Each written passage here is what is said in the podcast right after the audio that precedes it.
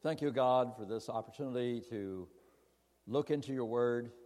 We pray that we would be able to focus. We pray that we would be able to think about how this applies to our own lives. Thank you, Lord, for your presence, your Shekinah glory that is among us as your people. As we share together in music, in reflection, in the prophetic time, you are present here among us. And we thank you for that. In the name of Christ we pray. Amen. This morning we continue on our focus of the Advent conspiracy. Advent conspiracy was started in the year 2006 when five pastors came up with the idea of, of uh, having this revolutionary event by encouraging their faith communities to follow these four items, these four parts of Advent conspiracy. And that is to worship fully, to spend less, to give more, and to share love. And the response to this, as they shared that with their faith communities, the response of doing this was overwhelming, so that in the intervening time from 2006, now in these past nine years, this has not only been a national event, but also has gone global. This emphasis on Advent conspiracy with those four tenets. Last Sunday, Pastor Jeff led us in the story of the, of the shepherds. The shepherds who were the, considered the lowest people at that time in that society. And it was the shepherds who came to the Holy Family to worship, to worship Jesus. And we saw how that they and other ordinary persons were invited into the Christmas story. In the book Advent Conspiracy, the authors share the story of a pastor who said this quote, People in our church grabbed hold of this concept of spending less. People made Christmas simpler in order to worship fully. People give relationally. A woman chose to ask her neighbors what their favorite charities were and instead of giving them a typical gift, she donated to those charities in the name of her neighbors. And then the pastor continues by saying and concludes Christmas is becoming something different, something better. End of quote. So I'd like to read the first scripture that we'll look at this morning from Matthew 6, verses 9 to 24. Or, excuse me, 19 to 24. Do not store up for yourselves treasures on earth where moths and vermin destroy and where thieves break in and steal. But store up for yourselves treasures in heaven where moths and vermin do not destroy and where thieves do not break in and steal. For where your treasure is, there your heart will be also. The eye is the lamp of the body. If your eyes are healthy, your whole body will be full of light. But if your eyes are unhealthy, your whole body will be full of darkness. If then the light with you is darkness, how great is that darkness? And then Jesus says, No one can serve two masters. Either you will hate the one and love the other, or you will be devoted to the one and despise the other. You cannot serve both God and money. This passage and this portion of Scripture is part of Matthew 5, 6, and 7, which we call the Sermon on the Mount that Jesus preached to his disciples. Where Jesus went up on a mountain, one of the many times in the book of Matthew where, where Matthew seems to emphasize mountains, Jesus goes up on the mountain and he sits down, as was the custom in those times, the teacher sat down to teach, he sat down and he taught his disciples. Jesus builds this sermon on contrast. He builds this sermon on contrast. And he says, You can have earthly goods and clothing and precious metals. And as was emphasized in those ancient times, moths destroy the clothes, and thieves break through the wall and take the precious metals. In contrast, as Jesus emphasized in this passage, the treasure in heaven is imperishable. And just let me state, too, that uh, in your bulletin, there are, there's a sheet there that indicates the message or message notes, and you can fill in the blanks if that is helpful, or you can take some notes on uh, after that list. So the one of the blanks is the I believe it's the second one is the imperishable. The treasure in heaven is imperishable. And that treasure does not deteriorate. That treasure will never be stolen. For Jesus says in verse 21, Jesus also says, Wherever your treasure is, there the desires of your heart will be also. So in verse 24, Jesus indicates that divided loyalty will not work. Jesus states pointedly that we, as disciples of Jesus, cannot serve both God and wealth or cannot serve both God and money. And the, as Pheme Perkins points out, quote, the word that is translated money or wealth means all the material possessions. It means including all our property, all our money, and all our belongings. End of quote. Jesus is saying we're either devoted to Him, we're either devoted to God, or we are devoted, and our first priority is to our things, to what we have. We either love God first or we love our things first. We can't take a middle of the road approach. Jesus is saying that's the reality, and that's what he's teaching. There's not a middle of the road. We either love God first or we love our things first. And then we have the second passage of Scripture that we want to look at this morning. And that comes from James chapter 5. And we know that James was the brother of the Lord. He became a, a leader in the church, particularly a leader in the, one of the church leaders in Jerusalem.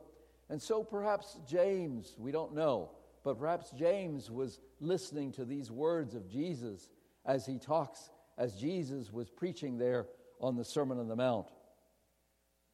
And now, in this passage, James indicates some of the same themes as Jesus indicates.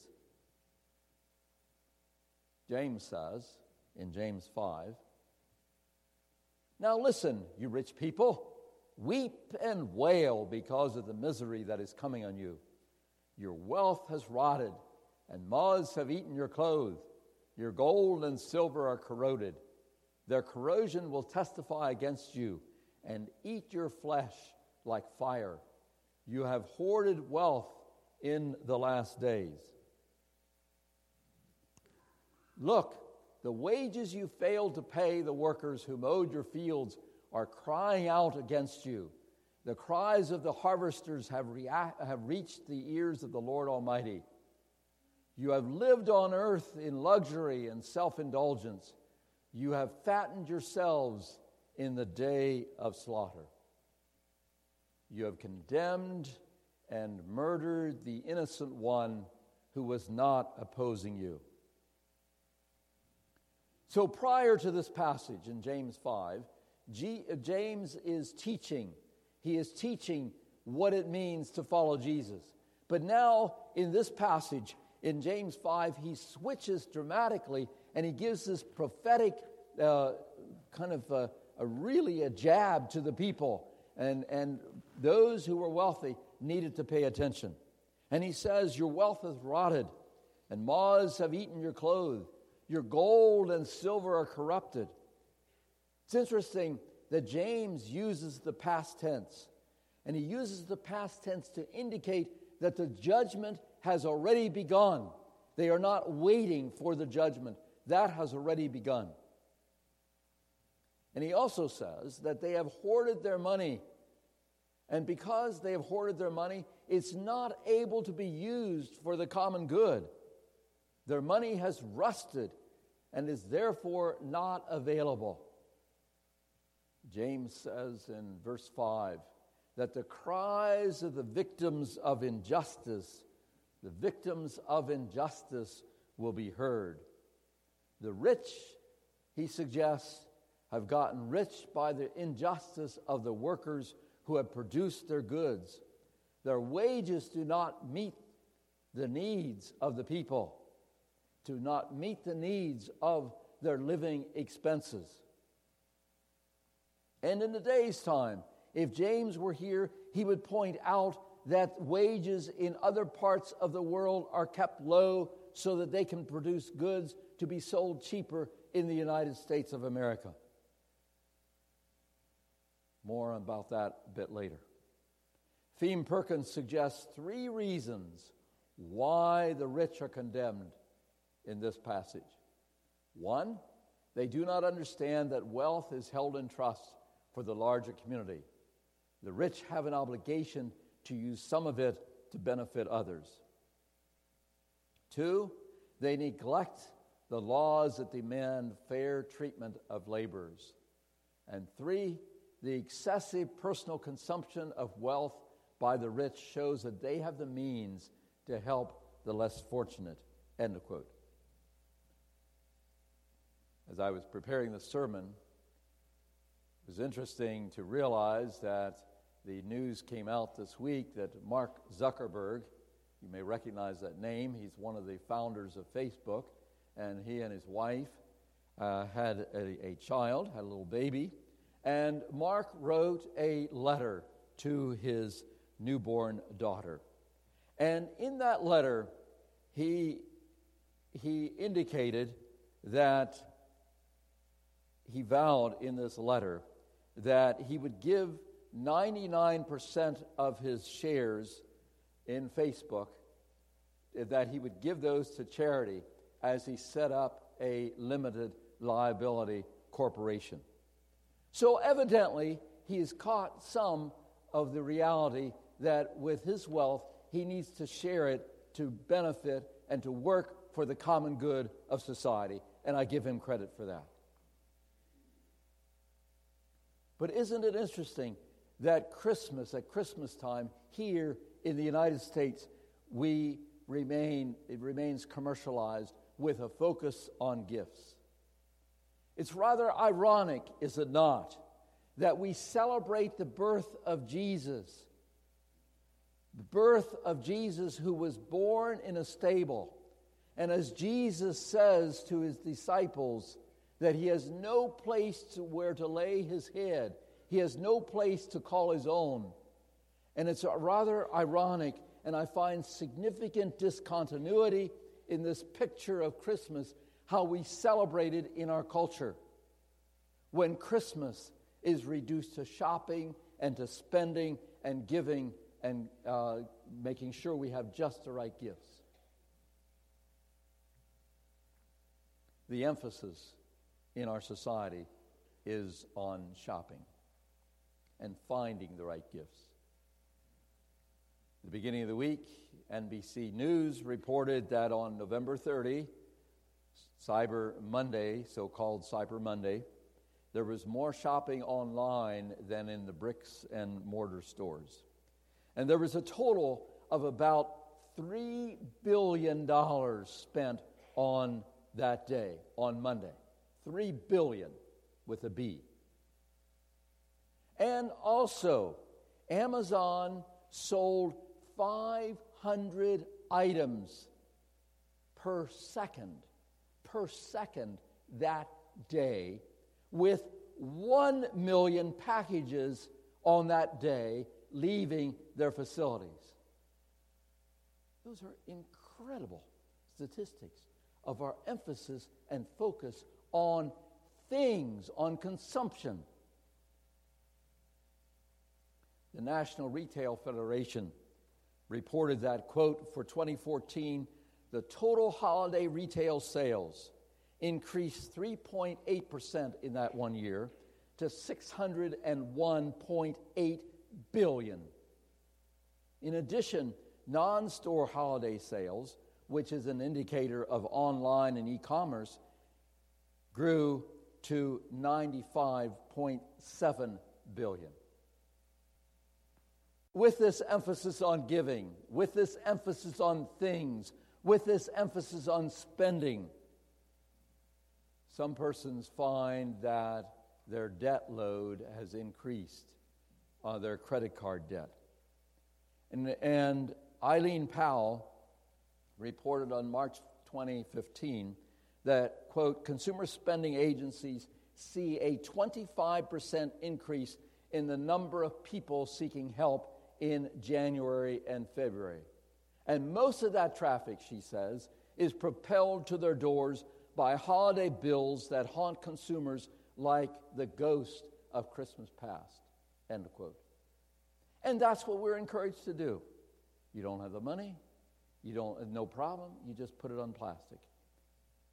Robert Manning, author of the book Credit Card Nation, says, quote, while 40% of credit card users pay their bills in full each month,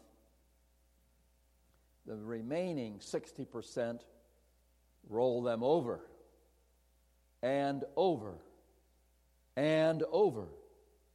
And he calculates, this author calculates, that the average balance of these revolvers, would you like to guess? The average balance of these revolvers is $11,500. He goes on and he says, the debt industry, and it is an industry, has persuaded people that their wants are needs, and that if you really care for someone, you'll spend more money on them.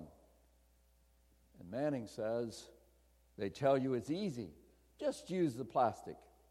But they don't tell you how it will hurt in mounting debt and higher interest rates and in higher fees. End of quote. And that $11,500 on credit cards that the average person has is the average. So for some, it's a lot more than that. And they roll it over and over and over. So I would ask you, sisters and brothers, what do we do with these scriptures who, ta- who mention very pointedly about wealth? And how do we deal with this in this Christmas season? How do we respond to the culture which continues to grow more materialistic with an emphasis on material gifts? Paul tells the Romans in Romans 12, 2, don't copy the behavior and customs of this world, which, but let God transform you into a new person by changing the way you think. And then you will learn to know God's will for you, which is good and pleasing and perfect. So, number one, how do we deal with these scriptures? Number one is what we're suggesting this morning is to spend less. And yes, this is deliberately ambiguous. Should we or do we spend less than the average American at Christmas time? Should our goal be to spend less rather than going with the culture? Should our goal be to spend less this Christmas than last Christmas? Should we spend less as a total family? And I would suggest this morning in this sermon that the answer to all of those questions that I just asked, that the answer is yes. And that's why it's ambiguous. That we have the opportunity to say yes for all of those, to spend less than the average American, to spend less this year than last year, and to, to spend less as a family. According to a random telephone poll of American adults, those adults are planning to spend an average of $882 on Christmas gifts, which is up slightly from last year when the planned spending was $861. And when the survey began in 1985, the planned spending that these persons wanted to spend or prepared to spend was $289. So from 1985 to this year, it climbed considerably from 289 to 882. Secondly, we should spend less except when we need to spend more. In their book of Advent Conspiracy, the authors again ask, quote, are you supporting businesses that treat their employees well or advocate for causes that you believe in? End of quote. And so there are times, and Anna and I made a decision this week, there are times when we need to spend more because of what we believe in and not go to a big box store where the cost may be cheaper. Sometimes I need to spend more because it supports a local business. And sometimes I need to spend more because I believe in their work and their ministry. Both when we lived in Illinois and also in one of my previous congregations where I was serving as intentional interim pastor, um, the congregations received items from the local 10,000 Villages store. And 10,000 Villages is a MCC, Mennonite Central Committee, supported organization. And they, quote, make handmade, handmade gifts and jewelry and home decor and art and sculpture and textiles and personal accessories representing the cultures of artisans in Asia, Africa, Latin America, and the Middle East. End of quote. And many persons came as the church hosted those events. Many persons came to buy Christmas gifts. And as they do, did that, as they did that and spending more, they were assisting the artisans from all those other countries so that they could experience a living wage. And because 10,000 villagers tries to improve the lives and the welfare of these tens of thousands of artisans in these 38 countries, we should spend more on those gifts. And so I would suggest you, for you to explore the 10,000 Villages store. The closest ones here are Rockvale Outlet or in the town of Intercourse. So, and I would suggest also that we need to spend more, quote, because the sales of these products help pay for food, education, health care, and housing for artisans who would otherwise be unemployed or underemployed. End of quote. I'm quoting from their website. Lastly, know where your money is going to support, and know what your money is going to support, and where the goods that you purchase have been made, where they're made. So we should ask the question as we buy clothing in particular, as you buy, as you make a purchase from J.C. Penney or from the Gap, do you know and that your that your money is not going to sweatshops in Bangladesh where the women sew for $2 a day, working 12 to 14 hour shifts, six to seven days a week. And those sweatshops are continuing to produce clothing that is sold in the United States very cheaply. Do you know when you buy your clothing that it is not going to support those sweatshops? C.S. Lewis was a noted theologian. Suggests that we can break the power of money by giving more of it away, by being generous with what God has given to us. And he, and he says in, in Mere Christianity that some persons suggest that giving to charity should be unnecessary because we should live in a society where there are no poor people. And but C.S. Lewis says, quote, but if anyone thinks that as a consequence you can stop giving in the meantime, that then he has parted company with all Christian morality. I do not believe one can settle how much we ought to give. I'm afraid that the only safe rule, he says, is to give more than we can spare. In other words, he continues, if our expenditure on comforts, luxuries, amusements is up to the common standards of those with the same income as our own, we are probably giving away too little. If our charities do not pinch us or hamper us, I should say they are too small. There ought to be things we would like to do and cannot because our charitable expenditure includes them. For many of us, the great obstacle to charity lies not in our luxurious living or our desire for more money, but in our fear fear of insecurity.